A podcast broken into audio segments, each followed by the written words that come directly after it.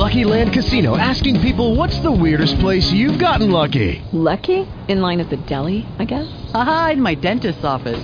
More than once, actually. Do I have to say? Yes, you do. In the car before my kids' PTA meeting. Really? Yes. Excuse me, what's the weirdest place you've gotten lucky? I never win and tell. Well, there you have it. You can get lucky anywhere playing at LuckyLandSlots.com. Play for free right now. Are you feeling lucky? No purchase necessary. Void where prohibited by law. 18 plus. Terms and conditions apply. See website for details.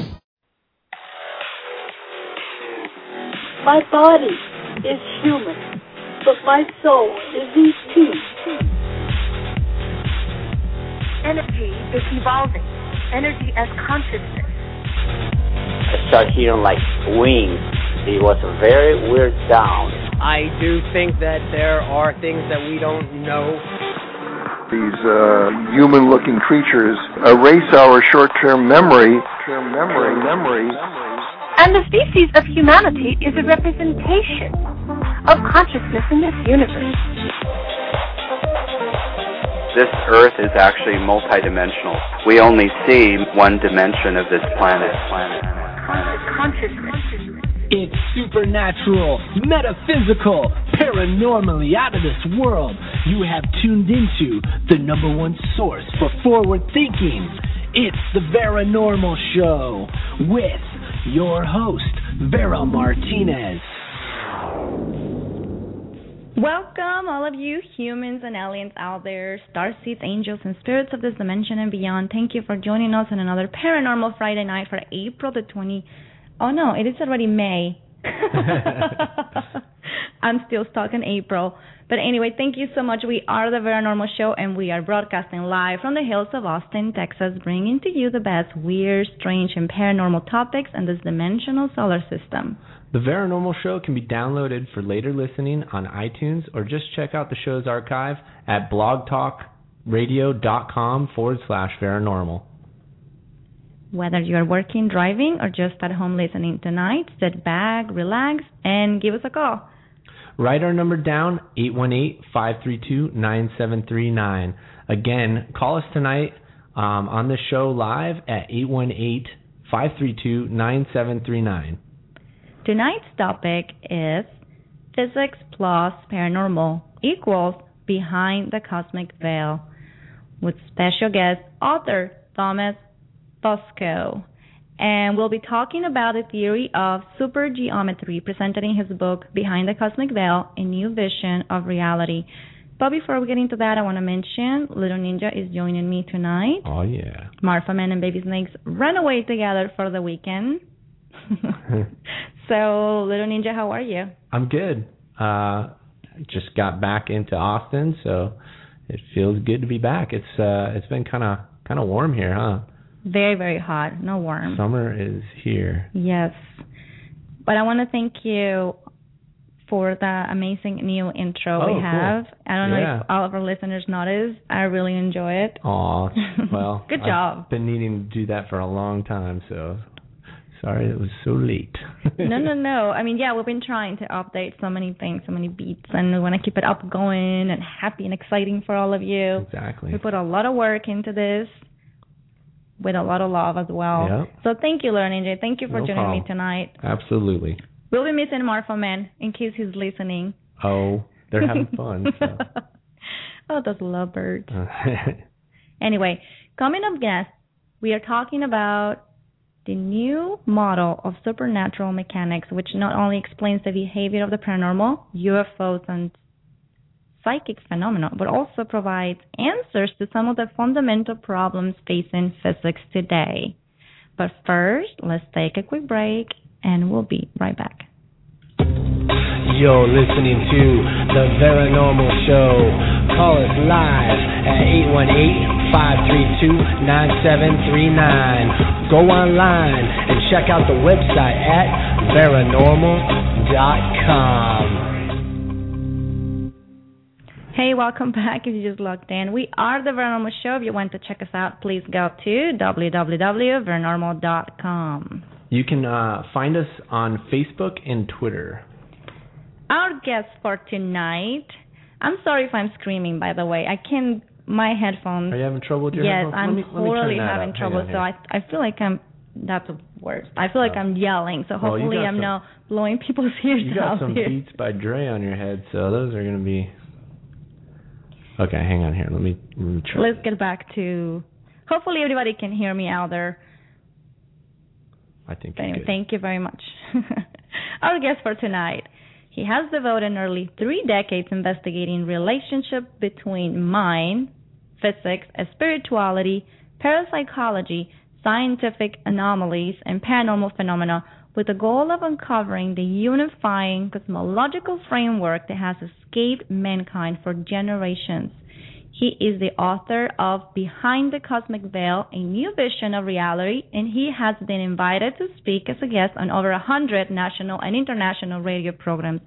Everyone, please welcome Mr. Thomas Fusco. Hello, how are you? I'm doing great. How's it going over there? Pretty good. We're we're a little warm here, but we're sweating, but it's all good.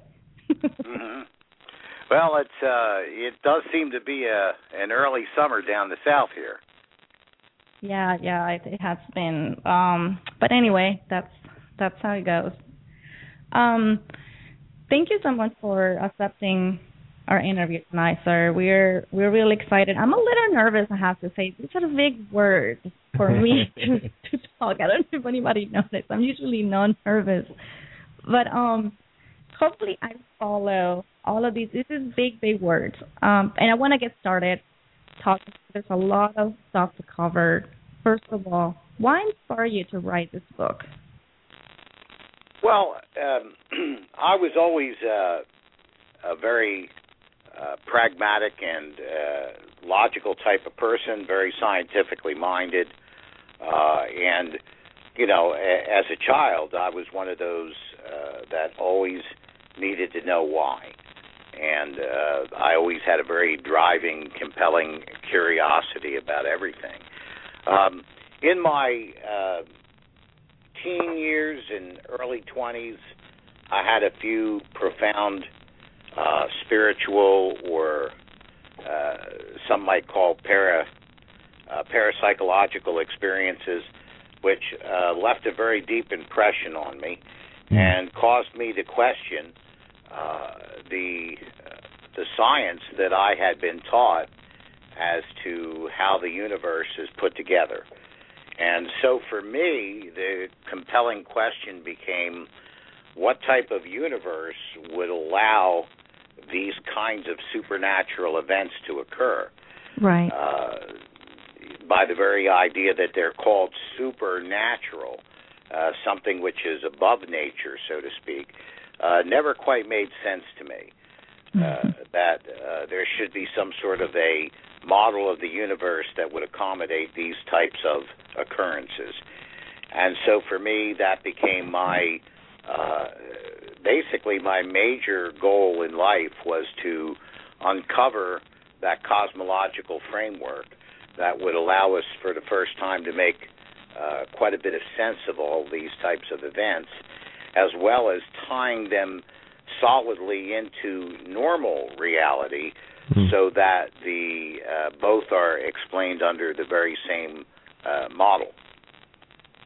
Okay, so that's why you think all throughout your website I read is, in your opinion, it's very important to establish a scientific definition of what constitutes paranormal. Yeah. What what is what exactly is paranormal?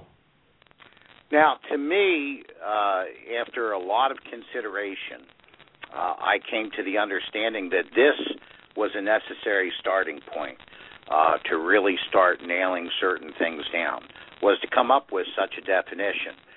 And for me, ultimately, that definition uh, is one of a physical effect, a observable physical effect that actually interacts with its surroundings, with its environment, um, but has no direct local physical cause connected to it. It's what physics calls non local causality or non locality for short. Say, for example, uh, you know, we're talking, we're having a conversation, and we're speaking in what I would call a normal vocalization. Okay. which means that we have an effect, it's an observable effect of vibrating waves in the atmosphere, in the air, that carries those vibrations to our ears so that we can hear the voice. Uh, in a paranormal uh, voice, all of those things are the same, except that we have no locally connected vocal cords as a cause.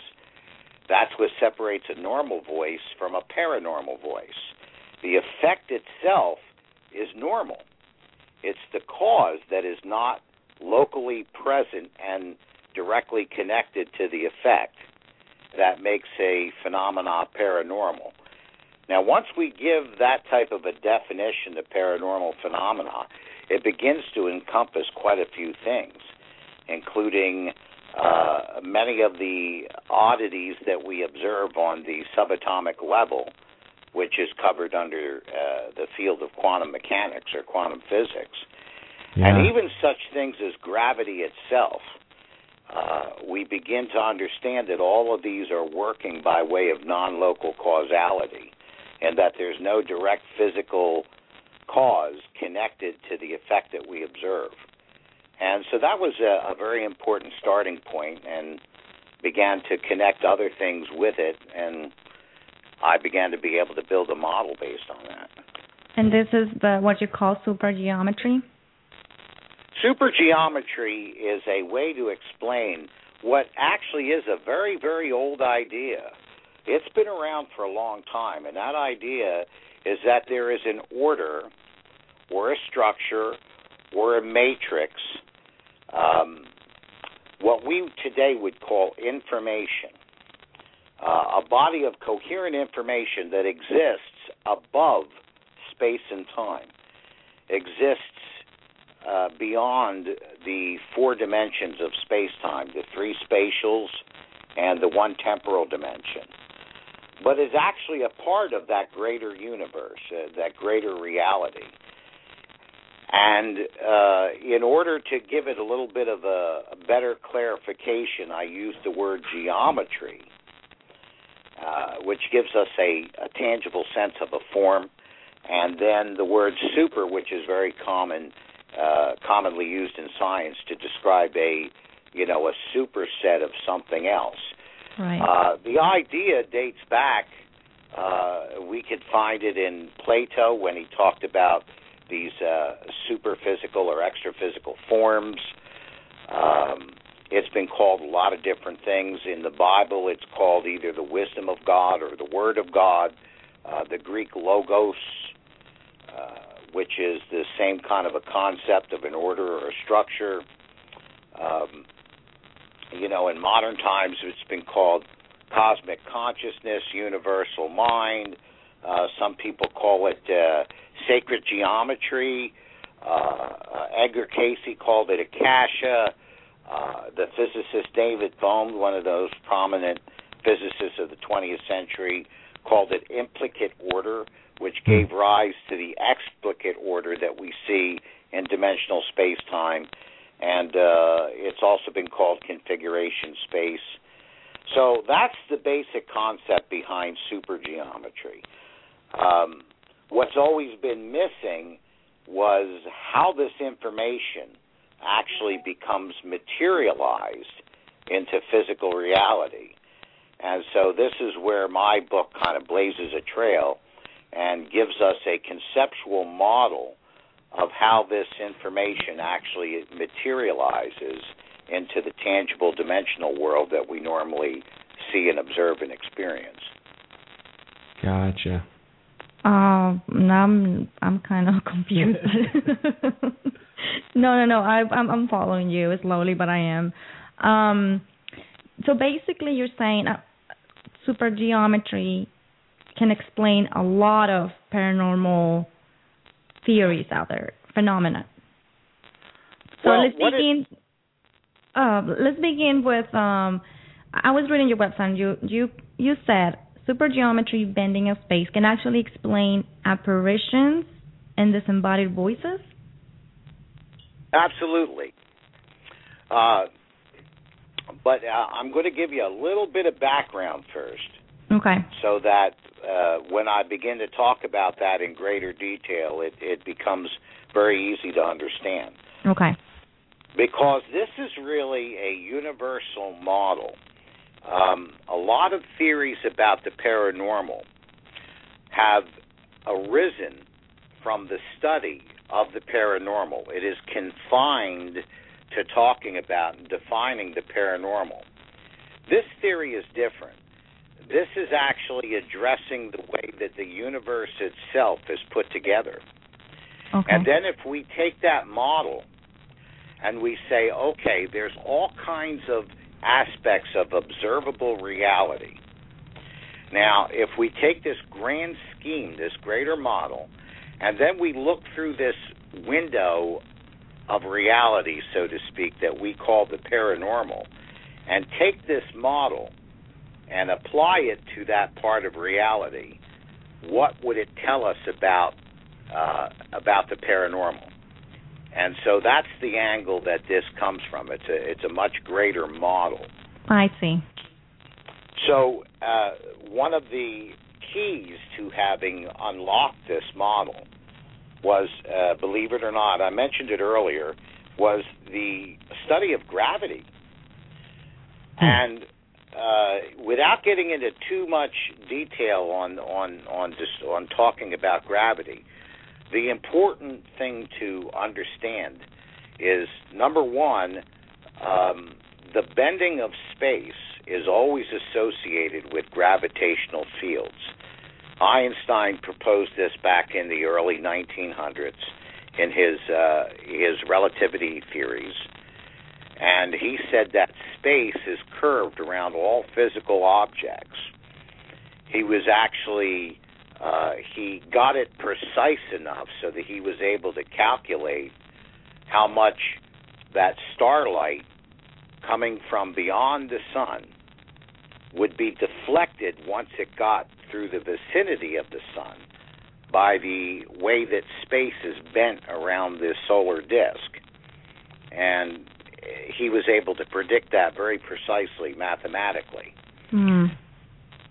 The problem that has come up with this and has been with us for a long time is that every time we try to nail gravity down in terms of understanding it as a conventional force or even how it fits into the model of the universe, from a scientific point of view, we've always been frustrated by that. Um, when Einstein tried to uh, prove what he called his unified field theory, that everything was a continuum of a of a single substance, of a single field.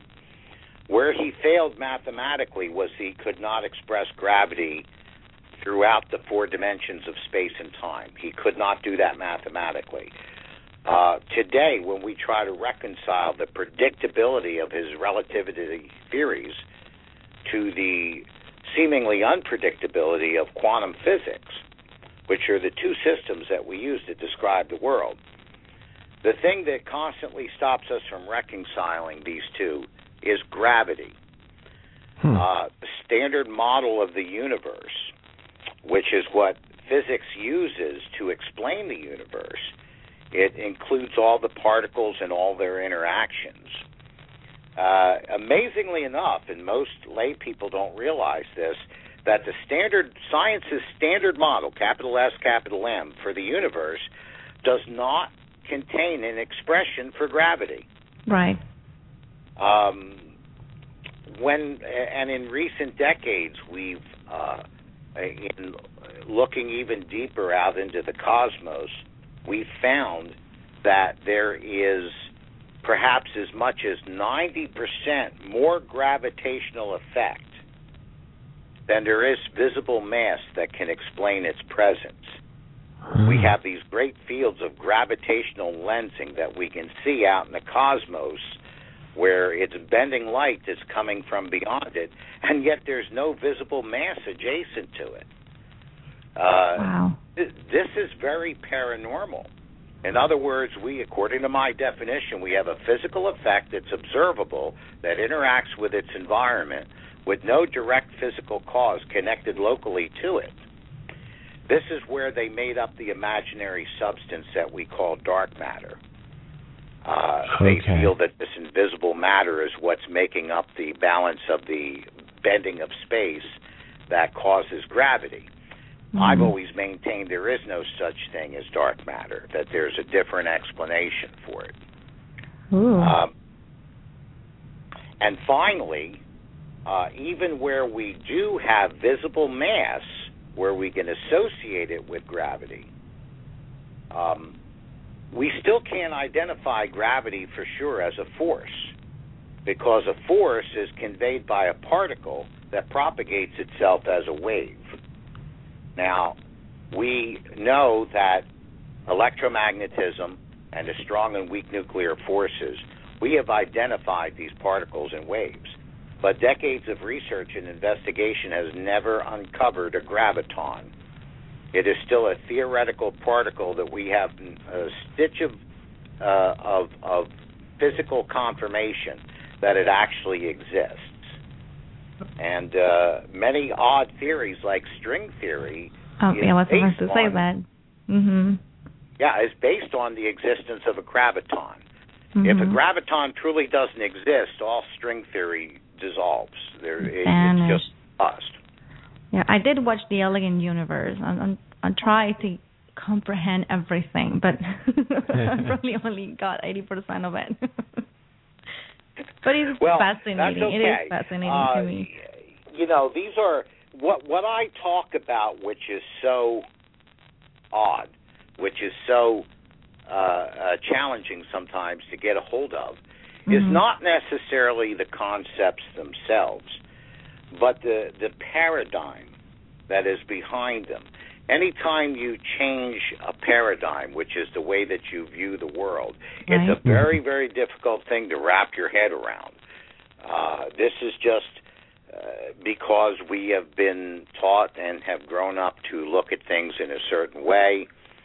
Um, what I tell people about is that a hundred years ago, we didn't know very much about earthquakes and volcanoes and mountain formation. We had a lot of data, a lot of information about them, but we didn't really know how everything worked. Uh, we just we looked at this and we just couldn't understand it. And then um, uh, in the late 50s and early 60s, we came to adopt this idea that's called plate tectonics, which has to do with the continental drift uh, and how these plates slide underneath of each other and the uh, uh, and the earth stresses that they cause. Once we understood that, boom, the veil was lifted, and now we look at volcanoes. We understand exactly how they're formed. We understand earthquakes. We understand how mountains formed. Uh, and so much so that a young school child could very easily understand it with this paradigm of plate tectonics. But without that paradigm, the greatest minds in the world looked at this exact same information and just kept scratching their heads. They couldn't figure it out. Right. You are right. right. It's the same thing right now. We're just scratching our heads Mhm. with all of this paranormal phenomenon happening all around. Um, if we get back to paranormal again, um, I I read something on your website. It was really interesting to me. You said the human eye only sees light, which is light reflected on an object. What is your opinion about the common explanation that spirits draw energy to manifest themselves in the physical world? Mm. Well, this is a very good question. And this idea that has become very prevalent in the paranormal field is based on uh, what I would say, first of all, a false paradigm, a uh, a mistaken identity, so to speak, and also a uh, a failure to look into the physics uh, as deep as the, as they should be looked into. One of the things I talk about is dividing uh, paranormal investigation and paranormal research into two distinct uh, areas of consideration. Mm. Uh, one of them, I and I compare this to a police force, uh, police investigating teams, uh, investigating crimes. Um, one of these areas is the criminology. This concerns itself strictly with who done it, who's responsible, who's the perpetrator, why they did it, why they chose that time, that place, that victim, the motivation behind it. All of that is criminology. The forensics unit studies the actual physics of the crime scene itself. Ah. Now, un- unfortunately, in the paranormal, we have not had before my work a unifying model by which we could actually understand the forensics. So all the thinking has been done with the criminology. Mhm. In other words, in paranormal thinking today, the connective tissue which ties together all of these various events that we see at haunted sites becomes the spirit, becomes the ghost. The perpetrator becomes the connective tissue that holds all these things together. And this really clouds our thinking. And I'll, I'll explain to you what I mean with these things with uh, uh, draining energy. Mm-hmm. Um, this is commonly understood or they're thought about like with cold spots or Right. the malfunctioning of electrical equipment. Well, uh, first of all, let's take a look at the other side of the uh, one of the other sides of traditional paranormal study, which Mhm. is UFOs. Ooh. And occasionally we see the exact same phenomena that when UFOs come into close proximity with electronics, they cease working. Hmm. Cars stop, radios stop That's right. working, flashlights don't work, batteries appear dead. Now here's the paradigm shift, guys, all you that are in the paranormal field. Uh-huh. Have you ever read anywhere where someone said a UFO was draining batteries from your flashlight in order to physically manifest? No. Why not? I don't think they need to. Well, here's the answer. Here's here's one of these ways of getting through the false paradigms. The people who are studying the UFOs don't have a ghost in their head. oh, well, that makes sense. You see what I mean? Yeah. Because we're we're we're researching quote unquote hauntings, Hmm. which imply a spirit. Everybody thinks about the spirit, and so they shape their reasoning based on that paradigm. So you're you're saying maybe this is all connected, all these these sightings of apparitions and and uh, possible UFOs and and these things. Oh, absolutely. Uh, UFOs, when we, and again, if we look at UFOs, let's put the aliens aside for a minute. Mm-hmm. Right. Because what we're going to be talking about with the hauntings and haunted sites is putting the ghost aside for a minute, the spirit aside. And notice I said for a minute, for a moment. Right. I'm not saying that there's nothing, there's no such thing as aliens, by no means. And I'm not saying that there's no such thing as ghosts or spirits. I'm not saying that at all. What I'm saying is let's put it aside for a moment and just look at the forensics. Let's become forensists and look at the physics itself. And what we find when we study UFOs like that is they exhibit very many different types of aspects that are also seen in haunted houses. Hmm. Um, we see propulsion, objects being moved with no visible means of propulsion, no locally connected cause to that Right. movement. They seem to move of themselves. We see this um, um, this effect on electrical equipment. We see things materialize and dematerialize. On rare occasions, we see things change shapes. We see electromagnetic effects that are associated with the manifestations of both these things. My assess my assertion has always been that if UFOs are in fact intelligently designed uh, craft, they have actually discovered the physics behind what goes on in a haunted house. That's part of the natural way the universe is put together. they've discovered those mechanics, what I call paranormal mechanics, Mm-hmm. and have built technology based upon them. Interesting. Um, and is it a possibility that uh, you were talking about some of these quantum physics and, and uh, theories being put into the paranormal? Is it possible maybe one of these quantum events could be linked to, say, a residual haunting or um, or uh, you know spotting of a of, of an apparition? Well, here's where we get back into uh, talking a little bit earlier about uh, how what I talked about, which is this body of information, this supergeometry, Mm-hmm. materializing into observable reality. Um, oh, and I, I wanted to add one extra thing about this idea of uh, spirits drawing energy to physically manifest, uh, because I think this is important. Uh, this kind of puts the death knell, so to speak, the, the last nail in that particular coffin.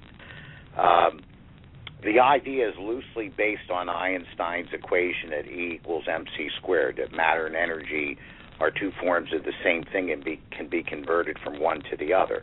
Right. Hence the idea that heat energy is being drawn to create a physical manifestation.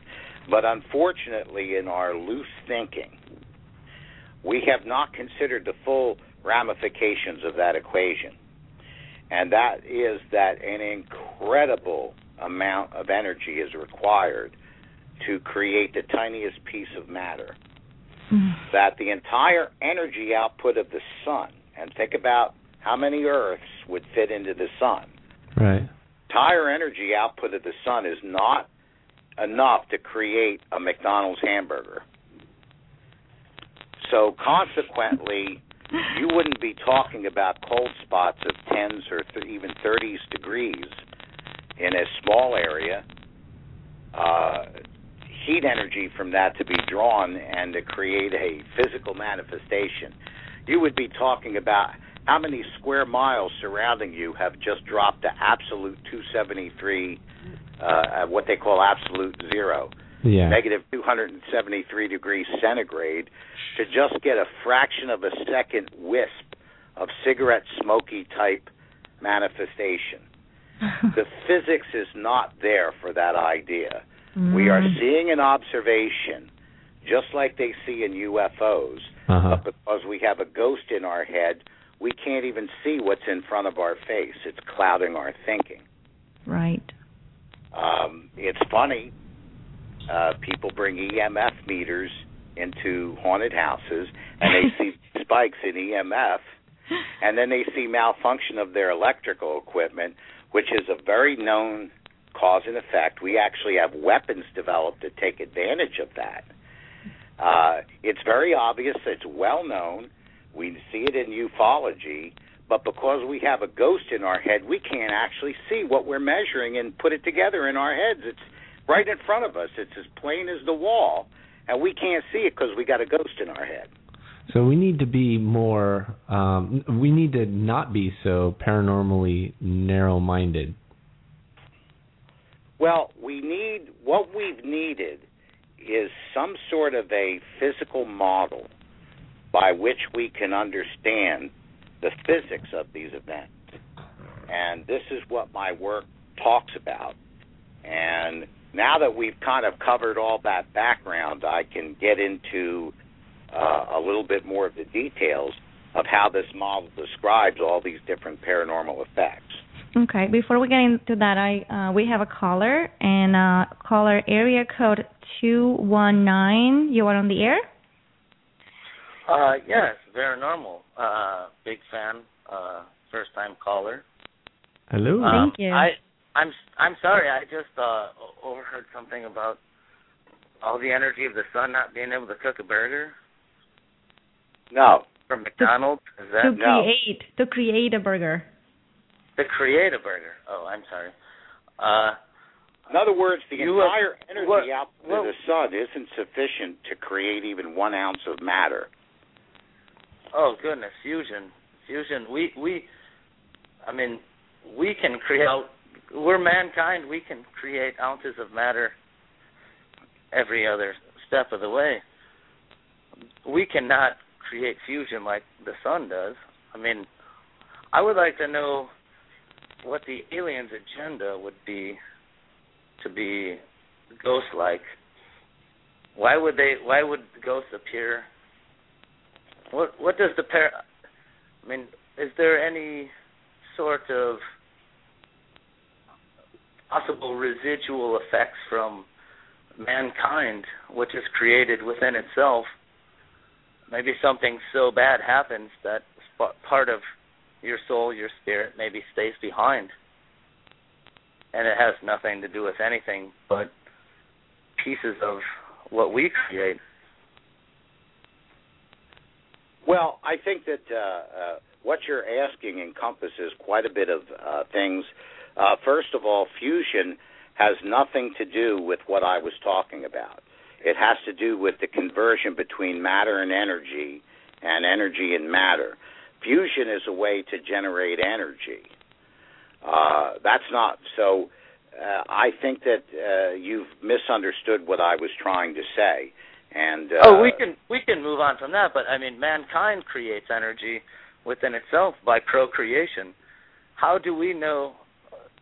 I mean, you're talking about the the paranormal, the you know maybe the UFO. I don't know how UFOs and those come together as far as. I mean, there is so much going on within mankind and procreation, and just what we can do as life itself. we don't even know what life and death is. The fact that like aliens are are becoming apparitions, I well, I, I think I, you've you've I think uh, forgive me, but I think you've completely misconstrued everything that I've said. Oh, uh, I, I think that too. Yeah, and and and just to clarify something else too, even when we procreate, we do not create energy. This is we just convert it from one form to the other. What the questions that you're asking uh, prove the very point that I'm talking about, in that in the paranormal field, we tend to ignore the hard physics of the terminologies and things that we talk about. We throw the word energy around.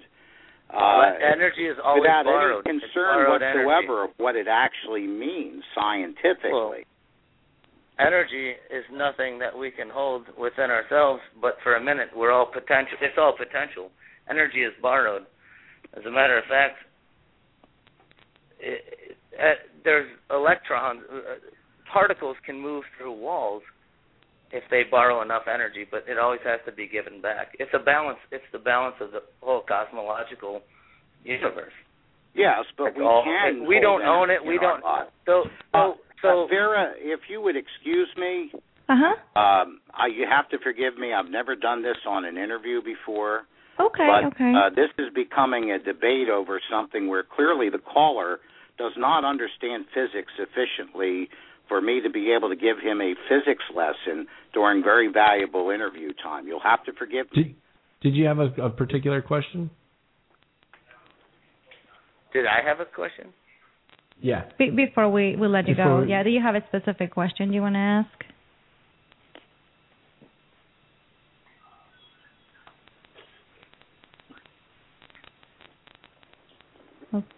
Hello. Okay. Yeah. Uh, the and that, call and was that dropped. was the problem. There was no Yeah. question asked. Uh, you know, and what I said about the possibility of UFOs exploiting the same type of technology, Mhm. uh, I never even mentioned anything about aliens wanting to become apparitions. I have no idea where that came from. Right. um well, this is where like it all comes to one thing and how many, how much people needs to be educated. We all have this our own ideas of why things happen. Um specifically in the paranormal world. We all believe, we all I've seen it so many times in investigations this whole um concept about spirits drawing energy from flashlights or batteries or you know et cetera et cetera and but you make so many very important points about how people are not paying attention to the physics of things Yes, the physics, the physics to do that simply Mhm. isn't there. Right. Uh, it makes no sense. Once you explain spot of- it, it, it makes no sense. It makes no yeah, sense. I mean, if you think about it, the starting point of all thermal energy Mhm. is ne- is absolute zero, negative 273 degrees centigrade. So you're taking a scale from absolute zero, let's say up to 70 degrees Fahrenheit, which is an incredible amount of thermal energy in space, uh, uh, held with the in the substance and the molecules that are that are present there that are holding the thermal energy. And when you're talking about a cold spot dropping of 20 or 30 or even 50 degrees, uh, you're talking about such a tiny amount of thermal energy on a cosmic scale. It's almost insignificant. Of course, we as human beings feel, oh, the difference between 30 degrees and 70 degrees. Oh my goodness, that's such a big change. But that's that egocentric way of looking at the universe that somehow human beings are the scale of how the universe works, that we can measure the universe to us. The reality is the difference between 30 degrees centigrade or Fahrenheit and 70 degrees Fahrenheit on a cosmic scale is is almost insignificant. Yeah, I, I see your point. I totally see your point. Um, well, let me ask you this: Do you think all of these events are connected, maybe with other dimensions? Well, in a sense, um, dimensions is a tough word. It's a word that we in this field toss around willy nilly, the Mhm. same way that we toss around the word energy willy nilly. Okay. That uh, we don't really give it the proper consideration of what that term actually means. So, for me, what we're talking about are that these elements that exist outside of space time or above it, or, or, or beyond it, above it. Are actually superdimensional. They are something that is above dimensionalism. And when we think about it in that way, we're able to understand things a little bit clearer. When we try to think about other dimensions, the second we use the term dimension, we're thinking physically. And we're trying to talk about something that is beyond the physical in physical terms. And this is another place where energy comes in, where we misuse it, and it confuses us, and it's been Right. confusing us for decades Mm-hmm. which is how come in this field we have every week it seems someone comes up with a different metaphysical or philosophical speculation uh, and the reason why they can do that is they're not they're not uh, uh, committing themselves to tie themselves directly to hard scientific definitions of the ideas and the terms that they're throwing around. Hmm. Uh, give you an example. Spirit energy. Okay. How many times have we heard the term spirit energy? A lot. But based on not only a spiritual uh, uh, understanding, but even in a model like Mayan, where what is a spirit is not physical, and yet energy is. So we toss around this term spirit energy, and according to my understanding, it's an oxymoron. It's a conflict in terms. It's like saying honest politician. yeah. So here we have this this extra physical, this super physical, spiritual, if you want, Mhm.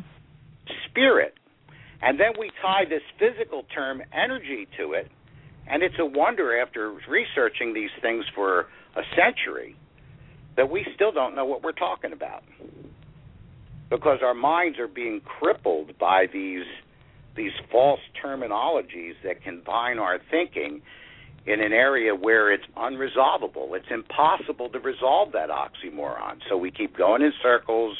Every week comes somebody puts out a different book with a different kind of metaphysical idea and none of them get verified and they're all different from one another Yeah. because we're all dealing with mental blocks. Hmm. I know that's a very hard thing to say. But I'm going to start I'm going to talk about a little bit about this model Okay.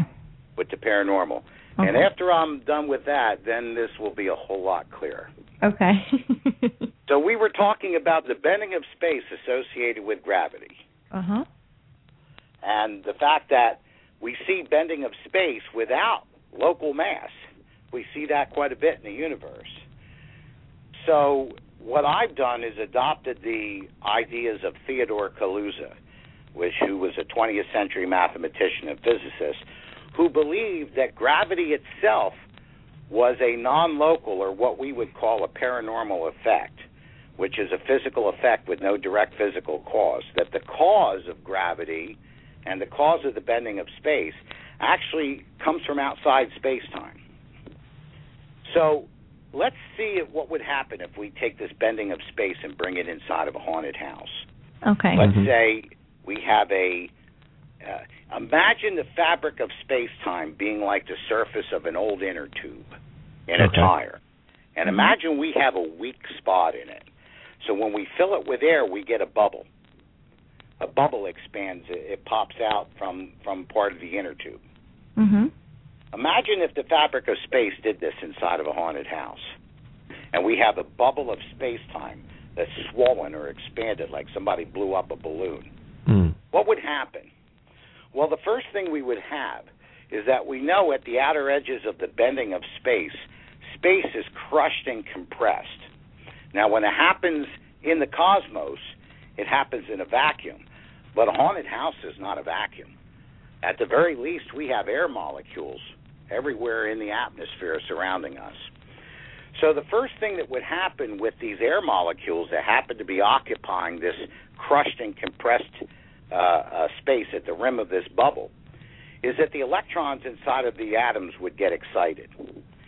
And then they would jump into higher orbits. This is what happens when electrons become energized, so to speak. Mhm. Now, when that happens and they all start jumping into their higher orbits, the first thing that we would measure would be an electromagnetic field. And what we would what it would look like to us is that we would measure the appearance of an electromagnetic field literally out of thin air. It would just appear. So this is one of the things that that happens in a haunted house. Now, let's take it a step further. And in quantum physics with electrons, what goes up must come down. So at some point in time, these electrons are going to expend that mechanical energy and they're going to drop back down into their lower orbits. Electrons can do a couple different things when that happens. Uh, the first thing that they can do, or one of the things they can do, is emit photons when they're dropping back down. This is still kind of a, there's a little bit of a myster- mysterious aspect to that in quantum physics. How an electron can emit a photon and still stay the same itself as far as its structure and format. Um, but we see this effect all the time. Uh, and of course, photons are particles of light. If we feed an electromagnetic field through a particular material and it excites the electrons, and the electrons drop back down and Mhm. emit photons of light, that's how a light emitting diode works. We have Ah. them all around us in modern Yeah. in the modern world. Yeah. So this would explain where we see sometimes uh, light phenomenon. Now, if somebody's been following me uh, mentally, you know, uh, conceptually, what I was saying. Okay. Here I'm talking about a globe or a sphere or a ball of space-time jacketed in an electromagnetic field and emitting photons. I have just given the world its first scientific description of a luminous orb. That's Hmm. exactly what it is. Yeah. You know, uh, people say they're they're balls of energy, but they're not measuring inside the orb. They're only measuring what's on the surface, So and that you- would you- be an electromagnetic field. Do you think this this could be something that like you know the Marfa lights? Do you, are you familiar with the Marfa lights? Mm, uh, perhaps. it's in Marfa, Texas. There's these these light streaks that are seen across the horizon. oh and- yes, it, it's quite possible. it certainly would. The the model that I'm describing and I'm going to continue to describe is certainly would give us these kinds of effects that we see in aerial phenomena as well. Interesting. Um, so if I can, uh, uh, I'm going to take us a little bit further down into the rabbit hole here. Okay. okay. Um, one of the other things that electrons can emit when they drop down to their lower orbits is thermal energy. Now, here's what's interesting. In recent decades, paranormal investigators have been bringing thermal cameras, thermal imaging devices inside of haunted locations, has been picking up some very, very interesting uh, uh, observations. Some of them are so distinct that we would actually be able to call them a thermal apparition. And yet, when we study these pictures, and and you know, we haven't had a paradigm by which to really understand them. But now, thinking about what I'm saying, if we go back and study these images, we'll notice something very distinct between them and the thermal images of actual living creatures, where we see great variations in the thermal signature across the surface. When we look at these paranormal images, we find that their thermal signature is more or less uniform across the entire image. They don't have the kinds of variations that living creatures do. So, what this means is this number one, that the heat is being generated by a single mechanism across the entire surface. And number two, that the event is actually happening at the surface of the apparition, not from its core. There is mm-hmm. no heat generating machine or mechanism at its core as there is in a living body. So this would also be very my theory would explain exactly how these paranormal thermal images would look. Yeah. It's so interesting too. I wonder how like that energy sticks together and it doesn't dissipate. You know, some of these uh some of this evidence that paranormal investigators find, you know, of of, of like what you were saying, a thermal apparition, how does it stick together and and and stay instead of dissipating? well, like here's the wonderful and thing about it, and this is where I was talking about.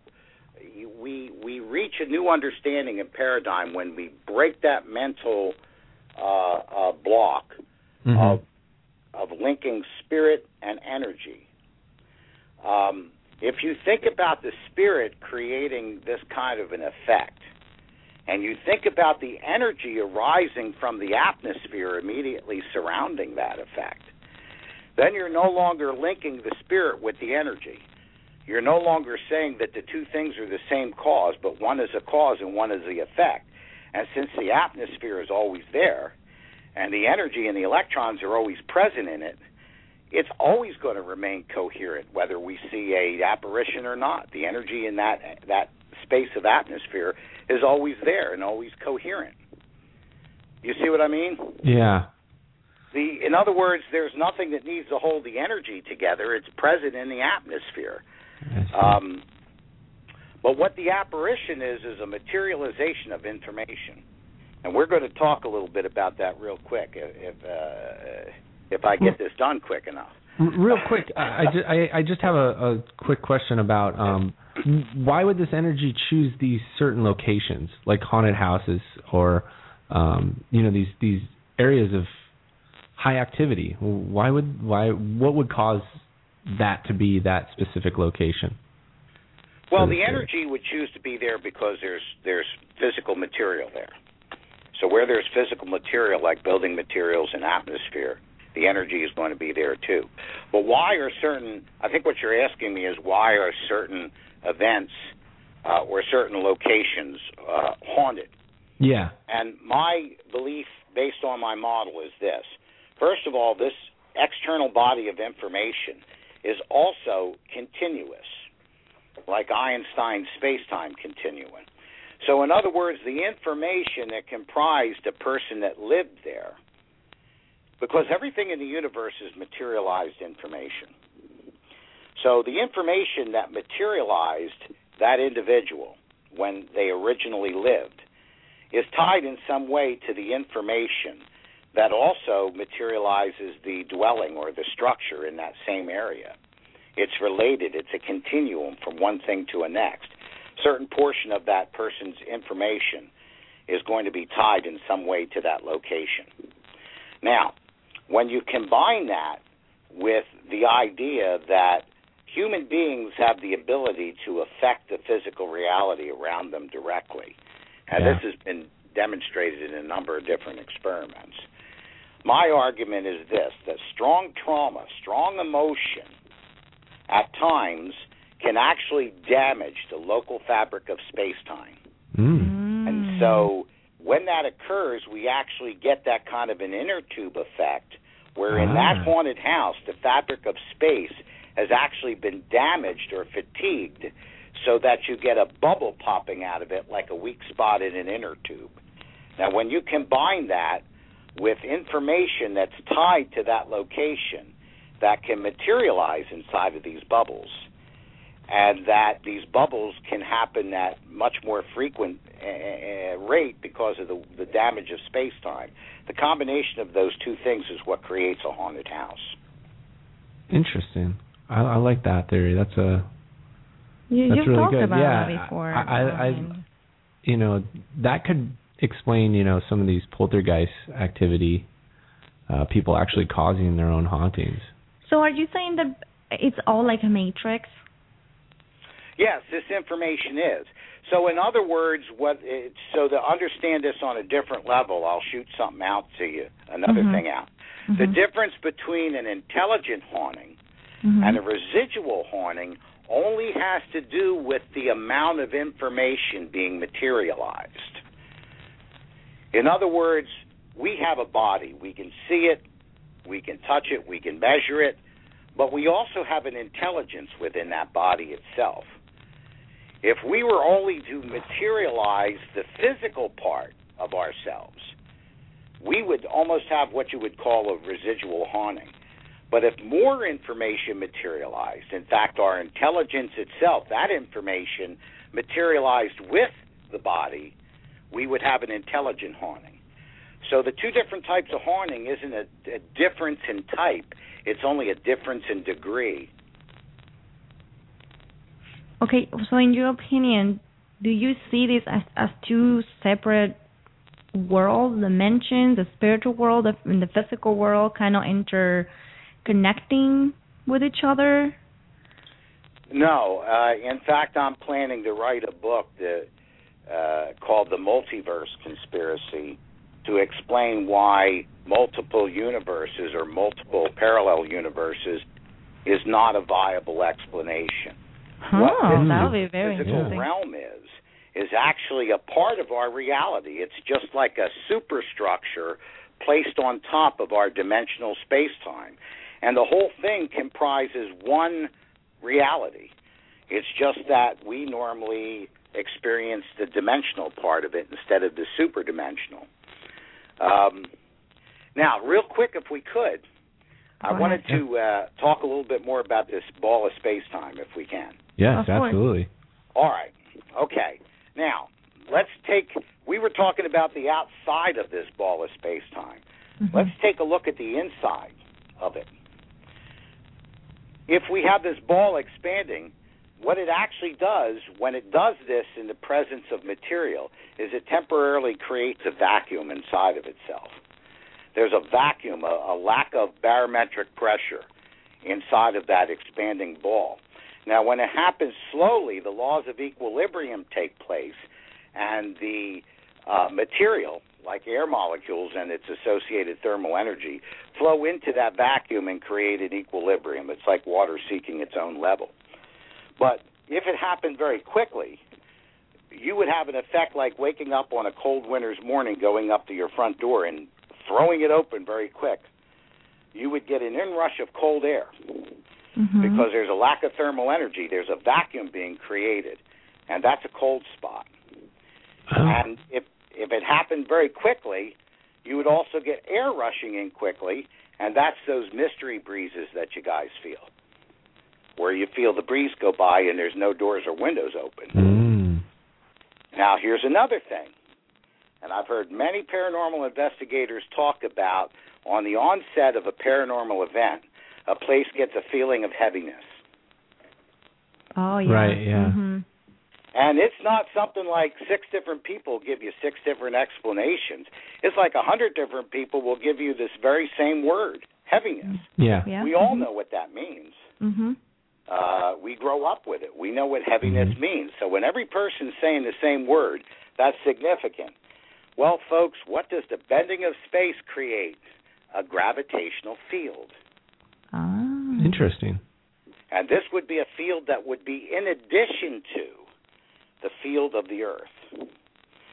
And so uh, you may you may know that uh, you may you may be familiar with David Rountree.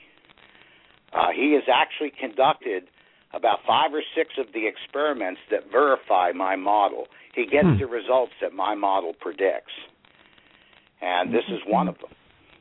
That he detects an opening up in a gravitational field that's in three dimensions, three axes, which shouldn't be, because a distortion in the Earth gravitational field would still be pointing down to the center of the Earth. It would be one di- one directional instead of three directional. And this is So- only happening in this one area. Yeah. It's like a little Where- mini a mini gravitational pull. Yeah, just like where that bubble comes out of that inner tube. It creates an additional field of gravity, which is independent of and addition to the gravitational field of the Earth itself. This has already been experimentally verified. Hmm. And what was that? Uh, this, was it a scientist that did these experiments? Uh, David Rountree, yes. Okay. We're gonna have to check that guy out. Mm-hmm. Uh, Oh, yeah, Does he have a uh, Does he have a website for our listeners? Oh yeah, Spirit, Spirit Labs. Okay. Look up Spirit Labs. That sounds interesting. Spirit Labs. Him and I, him and I are working right now on the early uh, uh, collaborations to actually submit the first scientific paper to the world uh, describing paranormal mechanics. Wow. Good for you. That's great. You you are pushing the field here. Yes, you are, and this is needed. This is very much needed. Now, I wanted to, if we got time, I want to go down the rabbit hole a little bit. Yeah. Yeah, yeah, I yeah. love this rabbit hole. So Okay. carry on. So here we are talking about the entire universe, everything in the universe being a materialization of extra physical information within the bulk, within the bending of space-time, within these space-time bubbles. Now imagine this bubble that we're talking about in a haunted house, mm-hmm. and imagine if there was a haunting entity, a haunting spirit, Okay. and tried to speak something, just like we would. We would think about speech in our minds, and we would make that happen with our bodies and our vocal cords. You know, we haven't, when we pass on, we don't acquire the physical ability to be able to convert matter into space and all these kinds of things. We would act, uh, that, that intelligence would naturally try to speak the same way as we living beings would speak. But now imagine that vocal information, which is what it is, coming down into one of these bubbles and materializing. Well, the first thing it would do, it would begin to shape the surface of that bubble according to that information. And that surface would begin to vibrate with the frequency and the amplitude dictated by that information. Hmm. Now, since that surface is in direct contact with the air molecules around it, it will begin to vibrate those air molecules to the frequency and amplitude of a voice. And so we would hear a disembodied voice out of midair because the actual surface of space time is acting like a speaker. Hmm. It's like the paper of a speaker, it's vibrating. And we hear a voice come out of midair. Now, it gets even deeper. Okay. If you remember earlier, I was talking about these bubbles opening up in the presence of material Yes. creates an electromagnetic field. Mhm. Well, at certain frequencies, and these are one of the things that we're going to advance in paranormal investigation, people beginning to measure for these kinds of uh, predicted events. At certain frequencies, that vibrating surface of space time would also oscillate the electromagnetic field that that surface is generating in the air. And so now we're going to have a compression wave of an electromagnetic nature. Now, what that's going to do is that's going to do things like when it hits a recorder, that it's not going to affect the acoustic diaphragm itself, because it's not airwaves, it's electromagnetic waves, but will induce itself directly upon the copper coils of the recorder uh, mic. And so the recorder will pick up an EVP Mm-hmm. that is very audible on the recorder, but no one acoustically heard it because it was an electromagnetic impression of a wave brought about by the vibrating surface of this bubble. Now, two predictions this makes, both of which have been experimentally verified by David Rountree. Okay. Number one, that we should be able to record EVPs in a vacuum, Oh. and he has. Oh wow. Number two, which we should be able to record EVPs with the acoustic diaphragm of the microphone surgically removed. And he has. Thirdly, we should know that if we put this recorder in a shielded Faraday cage, that we should not be able to record an EVP and have a control recorder outside of the Faraday cage to pick them up. And that's exactly what he's gotten. The one inside the Faraday cage does not pick up the EVP, but the one outside of it does. Meaning meaning what in simple terms? Meaning that EVPs that are recorded on a micro on a recorder but are not heard audibly by local witnesses Mm-hmm. are an electromagnetic effect that is directly working upon the coils of the microphone. It's a Mm. field induction onto the copper coils of the microphone. And so that gets interpreted uh, by the recording device in the exact same way as the vibrating diaphragm of the microphone would normally produce that electromagnetic compression in those coils. What this does is it bypasses the microphone's uh, diaphragm and induces the pattern of, of voice directly upon the copper coils of the microphone. Wow. Blown my mind. this is this is such a great discovery. And what's really even crazier about this is that David Rountree and myself only met a couple months ago. He and I have been working completely independently of each other without any knowledge of one another.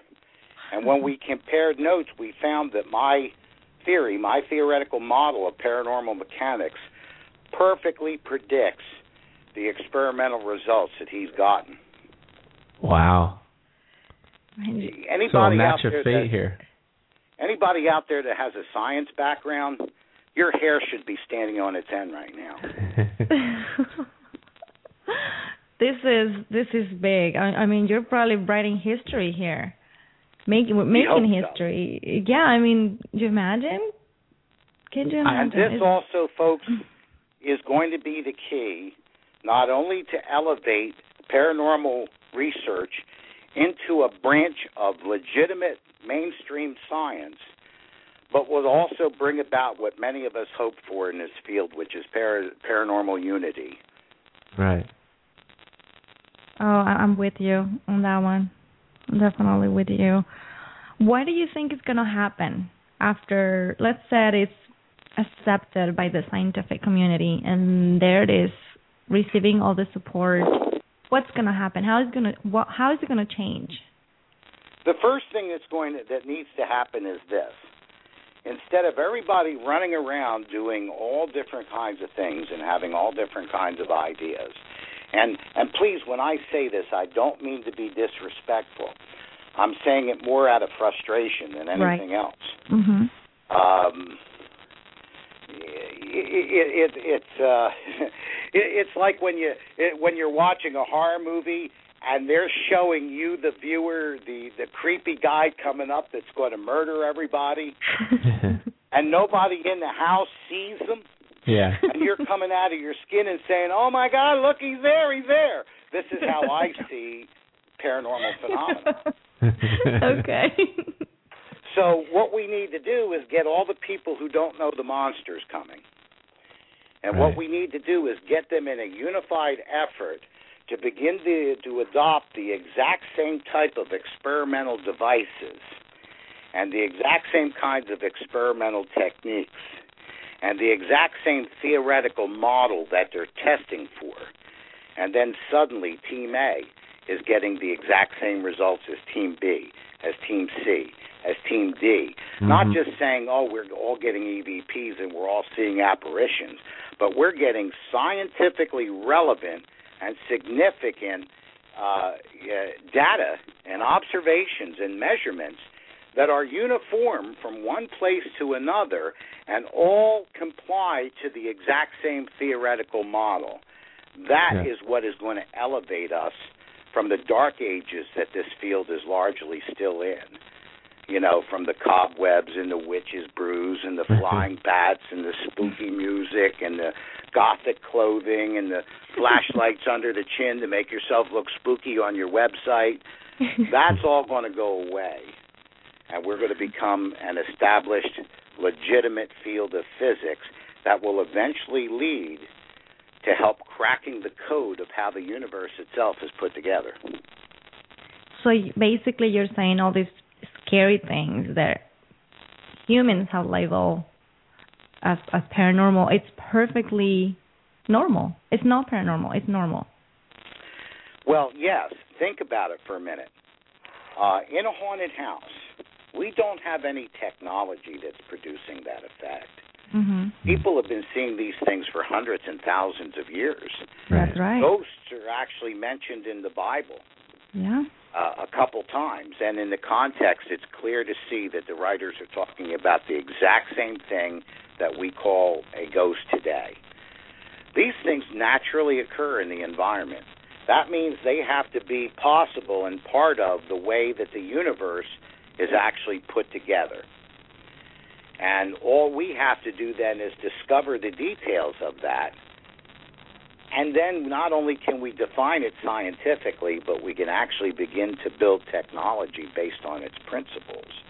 Can you imagine being it's able to huge. understand the physics behind poltergeist activity? Where Not only that. yeah. I mean, in your book, you also mention um, the miracles of the Bible. How is that even tied up to this? Well, the example I normally give, I talk about seeing the apparition of a 19th century Victorian lady and mm-hmm. assume that we've done the research, the historical research, and found out that the image people see is the same woman who lived there 120, 130 years ago. Okay. Well, what's happening is that within a fold or a bend of space time, the exact same information that materialized the living woman 130 years ago is materializing in front of us now, which also implicates time travel. Mm. But it also implicates teleportation and bilocation, because from a relative point of view, that the woman walking down her hallway 130 years ago and her apparition doing the same thing are happening at the exact same moment in time or the exact same uh, location in space at two different locations in time. So it actually is a bilocation. Now, if we think about this same thing, let's say in the miracle that's talked about in the Bible where Jesus fed thousands of people with five loaves and two fishes. Mm-hmm doesn't say he multiplied them into many different loaves and fishes. It says he fed 5,000 people with the same five loaves and two fishes, materialized in thousands of different geometric locations at the same location or coordinate in time. So it really was, those loaves and fishes were in thousands of places at the same time. And the funny thing about that is that we don't violate the, the conservation laws because we haven't created anything new. It's the same five loaves and two fishes. Interesting. Wow. Hmm. This is it begins to tie everything together. You're right. I mean, and there's so much more to talk. We I feel like we're barely touching the tip of the iceberg right now. Um, we that can talk about like a, that sounds like a good excuse for episode two. I think so. I think so because you just started talking about time travel, which is my favorite subject, and we're almost out of time. And so we have to have you back again, talk about teletransport, uh, teleportation, time travel, more about the miracles of the Bible. This is really interesting. Advanced crafts and super um, dimensional technology. I love it. I mean, and even yeah. and even parapsychology.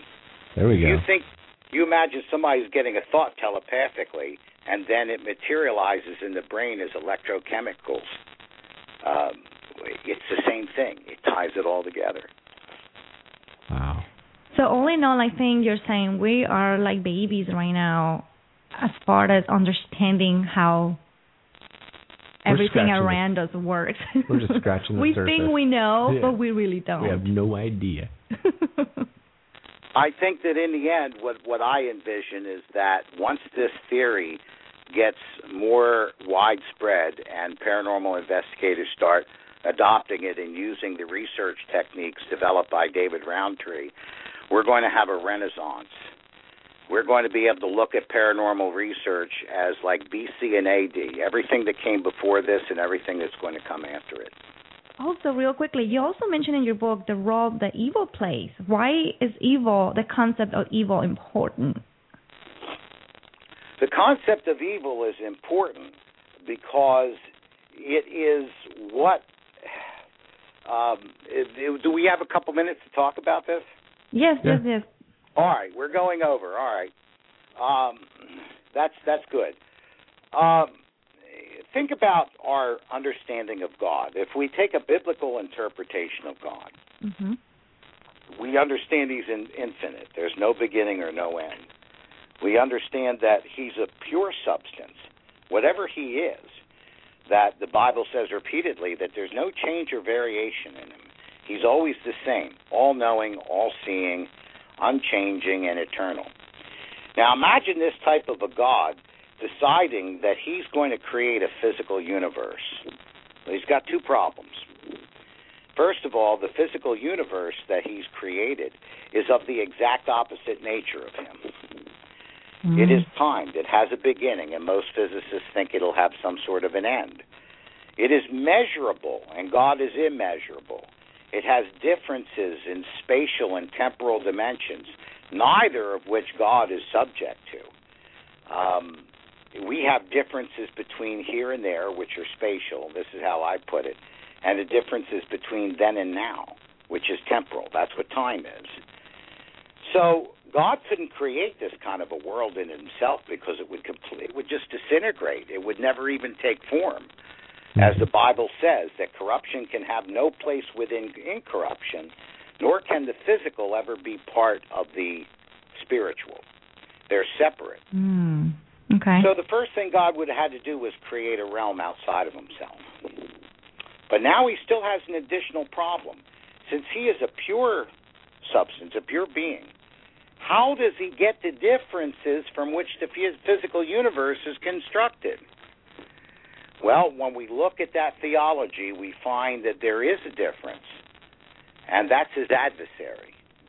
Mm. because the ancient understanding of the word Satan was literally adversary. So imagine these two great absolutes, this absolute positive, as Charles Fort would have called it. He called it the positive absolute, Mhm. and the negative absolute. And they come into clash with each other.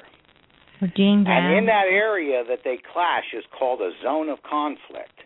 Mm. And within that zone of conflict, suddenly we begin to have pre-material wave functions. We have frequency and amplitude. We have differences in time and differences in space, in dimension. And as that conflict intensifies, those pre-material waves begin to decelerate. They slow down. They increase in density like rubbing your palms together. The harder and the faster you do it, the more heat it generates. They get denser and denser, and they begin to decelerate as soon as they reach down to the speed of light and enter that band of reality. They begin to unfold and materialize in the space time. Ah. That's deep.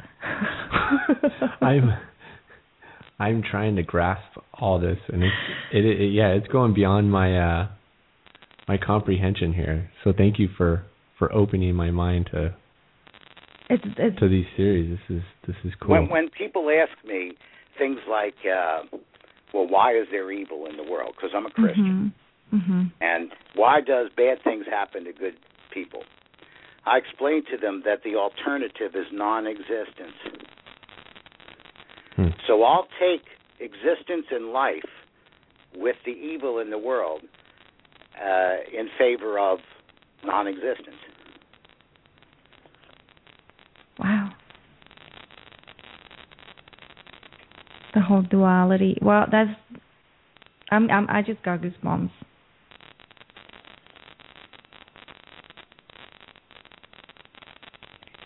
I I would love to chat with you over coffee, like for hours and hours and hours. I'm looking at the time here. I'm like, oh my god, I have so many more questions. Um, please, real quickly, tell our listeners how can they find this incredible book. Uh, the everything can be found. Uh, the blog that you were talking about, the various articles, links to buying the book uh, at www.cosmicveil. That's spelled V E I L. Mm-hmm. CosmicVeil.com. And there's even an email address there if you want to contact me. I do answer all emails. Nice.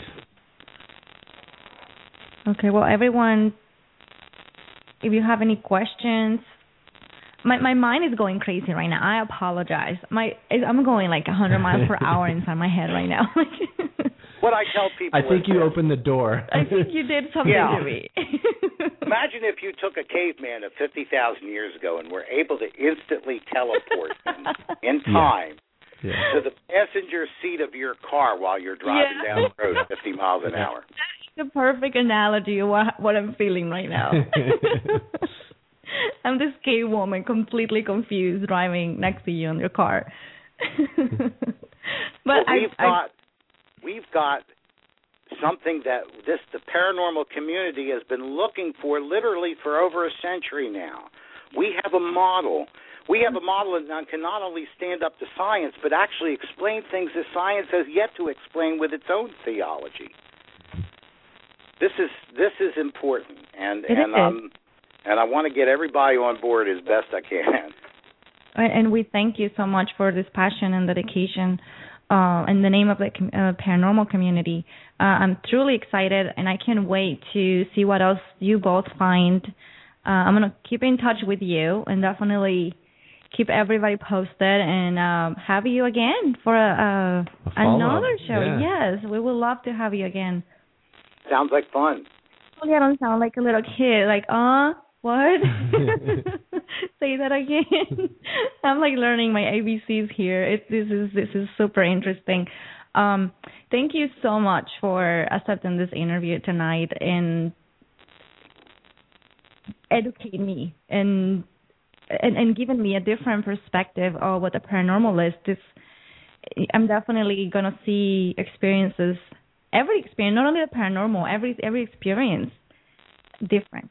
And you you definitely gave us and our listeners some food for thought and conversation for tonight. And whenever they listen to this, this is this is good.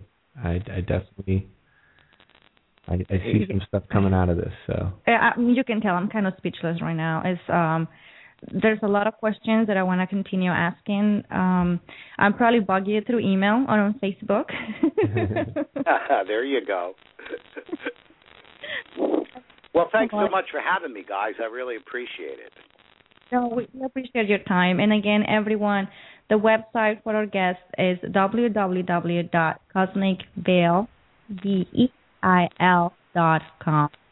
Again, much uh, good luck on, on research and, and we'll, we'll keep in touch. We'll talk again soon, I'm sure. All right, everyone. Mr. Thomas Fusco, thank you so much, sir. Thank you. thanks. Okay, wow.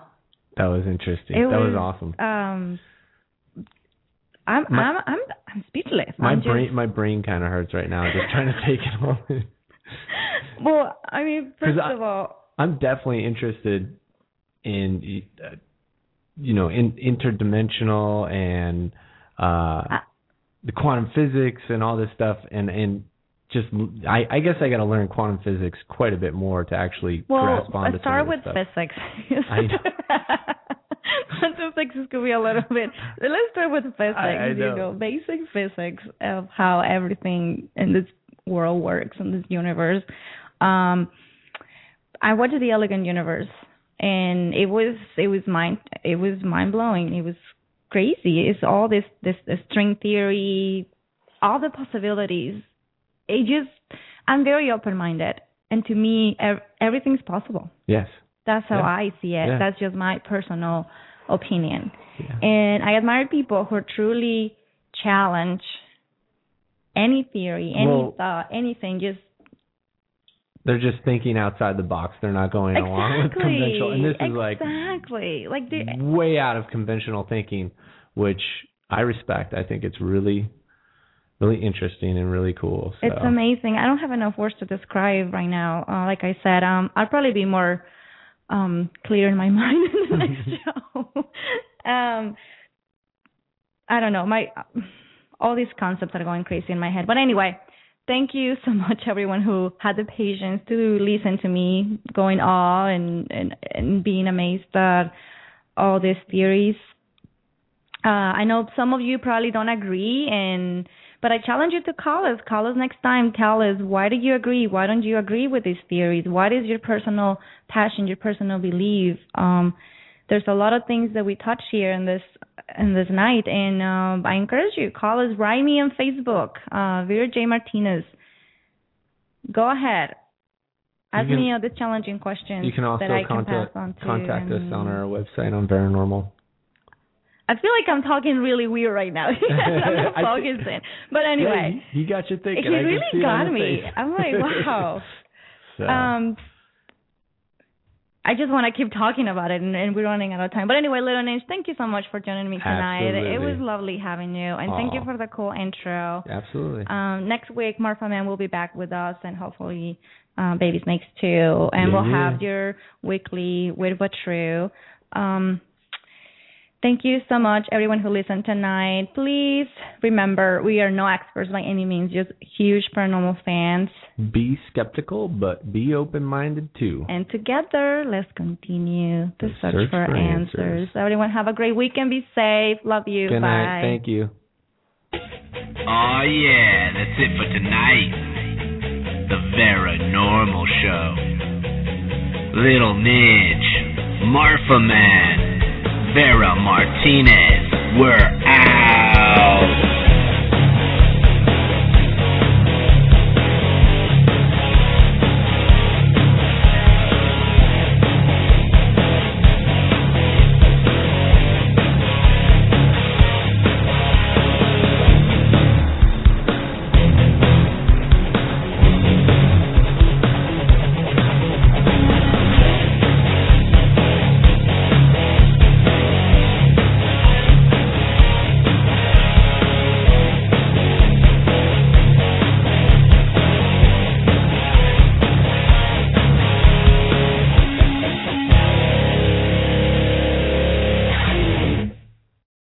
Lucky Land slots, you can get lucky just about anywhere. Dearly beloved, we are gathered here today to. Has anyone seen the bride and groom?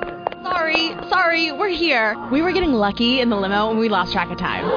No, Lucky Land Casino, with cash prizes that add up quicker than a guest registry. In that case, I pronounce you lucky. Play for free at LuckyLandSlots.com. Daily bonuses are waiting. No purchase necessary. Void where prohibited by law. 18 plus. Terms and conditions apply. See website for details.